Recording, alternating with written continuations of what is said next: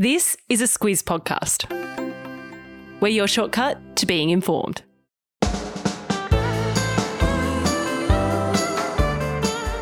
Welcome back to How Far We've Come, our podcast series in partnership with NGS Super. This time around, we're chatting about education, and just like education can help shape our future, NGS Super is all about helping you plan for what's ahead. I'm Kate Watson. And I'm Claire Kimball. Claire, last episode we talked about primary and secondary school, and today we're back to a very important time in Australia's history. That was after World War II. It was a time that the nation was rebuilding and the need for skilled workers was sky high. Yeah, that's right. So in this episode we're going to unravel the rise of TAFE and vocational education. We'll chat about the creation of this stream of education that really shaped generations of workers and how it's critical to tackling today's labour shortages. Let's get into it. Oh, hello there, plumber. Take your dirty, probably got on them boots off. Thanks. All right, let's get started. Accidentally forgetting the number one rule for plumbers, don't bite your fingernails. Moving random things from toilets like shoes, phones, toys, tampons, baby wipes, adult toys, a beer bottle. Did they drop that in or did that drop out of there? People assuming you're a millionaire, not being a millionaire, some copper pipe, some PVC pipe, hex pipe, red glue, blue glue, clear glue, a quarter-inch nipple, discharge tube. How funny is Jimmy Reese? So funny. He's so funny. Maybe we should just play clips of him doing funny stuff as part of this. That could be the podcast. Oh, wouldn't you love to be that talented? It would be pretty cool. Funny is not our thing. No. And he's, we'll lean on others. And he's funny because what he does is really so very close to the truth. That is so true. He's just nailed there how so many of us think about plumbers because I think, while certainly I think I have this prejudice in the back of my mind that they're all millionaires. Oh, yeah. And maybe some of them are. I'm sure many of them aren't, and their work is just so very essential and it's really hard. And that's why TAFE, that part of our education system that's responsible for training our skilled workforce in so many critical areas, is the focus of this episode. Let's kick off with what it is and why it's important, because I couldn't tell you what TAFE stands for if you asked. If you've ever wondered, this is for you. It stands for Technical and Further Education. Okay. It's not that hard. No. Technical and Further Education. And it's a really good description of what it actually is. It's technical because there are all these courses and training for workforces that need very specific practical skills. Plumbers, electricians, carpenters, automotive trades, hairdressers, carers, so many more. So TAFE are a government-funded registered training organisation. They provide certificates and diplomas in skills that require their workforce to adhere to regulated professional standards. That was all very fancy. But as you just alluded to, it's not just the blokey, tradie type professions. No, and of course there's female plumbers and electricians, more of them than ever. But you're right, TAFE has so many courses, and the particular focus is on areas of our economy where there are these workforce shortages. Yeah, so when you hear politicians talking about skills shortages, one of the solutions is TAFE. If you pay good attention to the news, it's one of the major issues our government and employers are trying to tackle.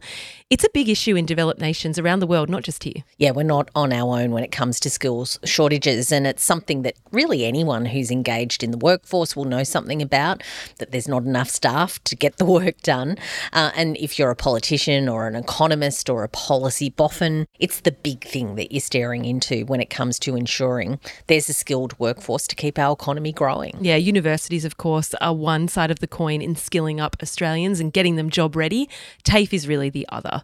I thought Liberal Senator Michaelia Cash had an interesting spin on the difference between TAFE and uni. A bit controversial, but we'll give it to you anyway. She said uni is where you go to learn and TAFE is where you go to earn. Learners and earners. It's not a bad way to look at it. But, of course, TAFE, you get plugged in so very quickly to a specific job. University, you can just learn and take your time a little bit more in some occasions. But, look, we'll get into the numbers in a moment to underline really the scale of this issue. Suffice to say, it's a very big deal. Let's go back in time now, Claire, and get across how vocational education training came to be in Australia. The principal town of the Manning River District is Taree, one of the oldest country towns in New South Wales. It's the centre of some of the most fertile country in the state, approximately 220 miles north of Sydney, between the Great Dividing Range and the sea. Progress may well be measured by modern buildings, including the multi-storied hospital and nurses' home.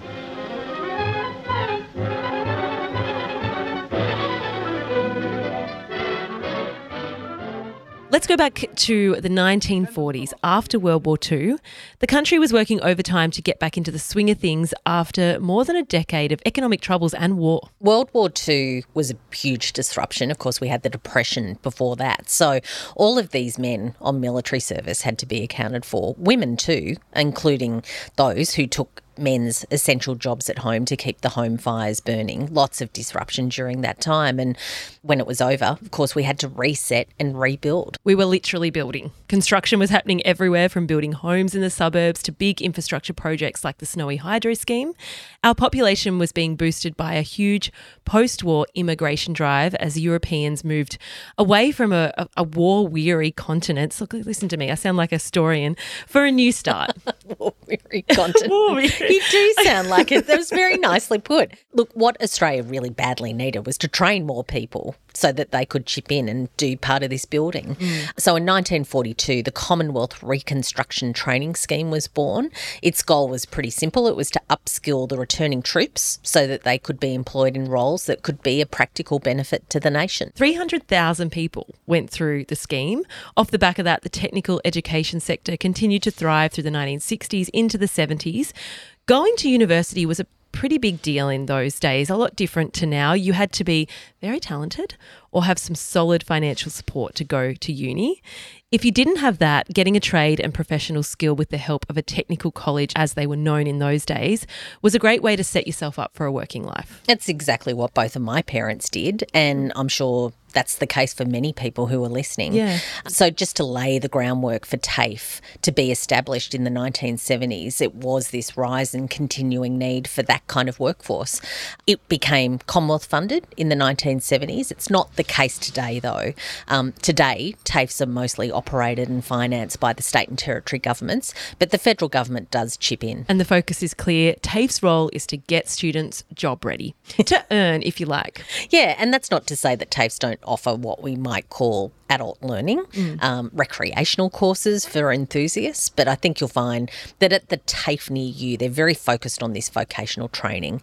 At my local TAFE, they have a focus on beauty and hair, digital skills, and also business management. Yeah, and at mine, we've looked up each of ours. It's a focus on caring in the aged care sector and for people with a disability. It's a fascinating snapshot into our economy, actually, to have a look at what TAFEs are offering, because it does show you where those gaps are. We've done a recce on how we got here on vocational training. Up next, the big issues facing the system today. Before that, though, a shout out to NGS Super, who made this series possible. And you know what else wouldn't be possible is TAFE without the teachers that teach. And for 35 years, NGS Super have been helping those in education to secure their financial future. After all, super is one of your biggest investments, so it's important to choose a fund that gives you confidence. You can find out more about NGS Super by giving them a call or checking them out online. For now, back to the episode. But we need increased productivity. We need stronger wages. We need a workforce that's ready with the skills and smarts and support to succeed. The Australian economy is not some abstract concept removed from people's lives. It is about them, Australians. That's our Prime Minister, Anthony Albanese. If you didn't recognise his voice, pressing home the importance of skills training at his government's Jobs and Skills Summit. Claire, we talked about skills shortages. If you've tried to build a home or get a renovation done, you'll know that the workforce around construction is a major issue. Yeah, and it's not just that sector either. The government actually has this very comprehensive list, and it's one way to prioritise who can migrate to Australia, that skills list. Anyone can have a look at that list. It starts with accountants and it goes all the way to zoologists. Actors. You said what on there? Actors are on the list, yeah. We have a whole, of course, sector of our economy where thousands of jobs rely on the dramatic arts, so actors are in need. Should we put a link to that list in people's episode notes? Let's I feel like that's quite interesting to have a look at. The government is also casting forward and has a list of jobs it thinks will need workers for in high numbers soon, so they kind of predict. So those in tech, those who can work in reducing our carbon emissions and increasingly the number of carers to look after our ageing population. Treasurer Jim Chalmers went into that quite a bit actually when he released the employment white paper in September, and what was a big focus as part of that paper was boosting technical education to ensure that we can train those workers. Another issue is getting high school students and young adults into the TAFE system. We talked last episode about retention rates at school and how important it is to stay connected with education if you're going to have a productive life. Yeah, and one of those pathways is vocational training. That's a change from what's been pushed in Australia over the past few decades. Finishing Year 12 and getting into uni is where the focus has been. Clearly, vocational training has come back into the mix given our skills shortages. Kate, I often ponder if I really had an opportunity to look at TAFE and those sorts of skills, I reckon I would have gone into cooking and being like a chef. Like a food techie kind of something or other. But it was always all about going to university. It really, really was when we were growing up. That is true. TAFE graduates, though, Claire, have been earning more than many university students with their starting salaries. Yeah, and that maybe is why I'm kind of thinking about me. I should have gone down that path. Something differently. And of course, there's government subsidies as well. When you go to TAFE, it makes those courses a lot cheaper than university, and in some cases even free. How about the case for TAFE? There you go. Looking ahead, there's a 5-year national skills agreement coming into place in January 2024. It's worth a lot of money. Albanese, our Prime Minister, says it will, and this is his quote, embed national cooperation and strategic investment in our vocational education and training sector. Some very fancy words. What that actually means is that the federal government is going to coordinate with the states and territories on these priority areas where we need skills. And you're right, it's a lot of money. In total, the Albanese government's going to invest $12.6 billion. And what happens is the states sort of have to dive in and claim their share of the money, but they also have to bring their own funding to the table and provide those TAFE places. So the combined investments by governments, when you look at it in that full sort of picture, it would exceed $30 billion over the 5 years. We're in the billions again, like we were in the previous episode. That's on top of the 300,000 fee-free TAFE places that come into play from next year. I wonder what I'd do. Yeah, if you had to do it today. You should do something smart like, you know, AI, or there must be some sort of training around. Exactly. I mean, I actually just need to learn to touch type. You can go to TAFE and do that, I think. It's just really lacking in that area. That's a wrap on how far we've come on technical education in Australia, Claire. Next episode, we'll take a look at the big one, university in Australia and the HECS debt scheme. We'll look back at free uni education under Gough Whitlam to when HECS was introduced by Bob Hawke, and we'll get into why the battle between free uni and HECS is heating up again. Very timely, this series. Very timely one indeed. As we said at the top, big thanks to NGS Super who made this series possible. For more about NGS Super, head to ngssuper.com.au. Please consider the PDS and TMD on the website to see if this product is right for you.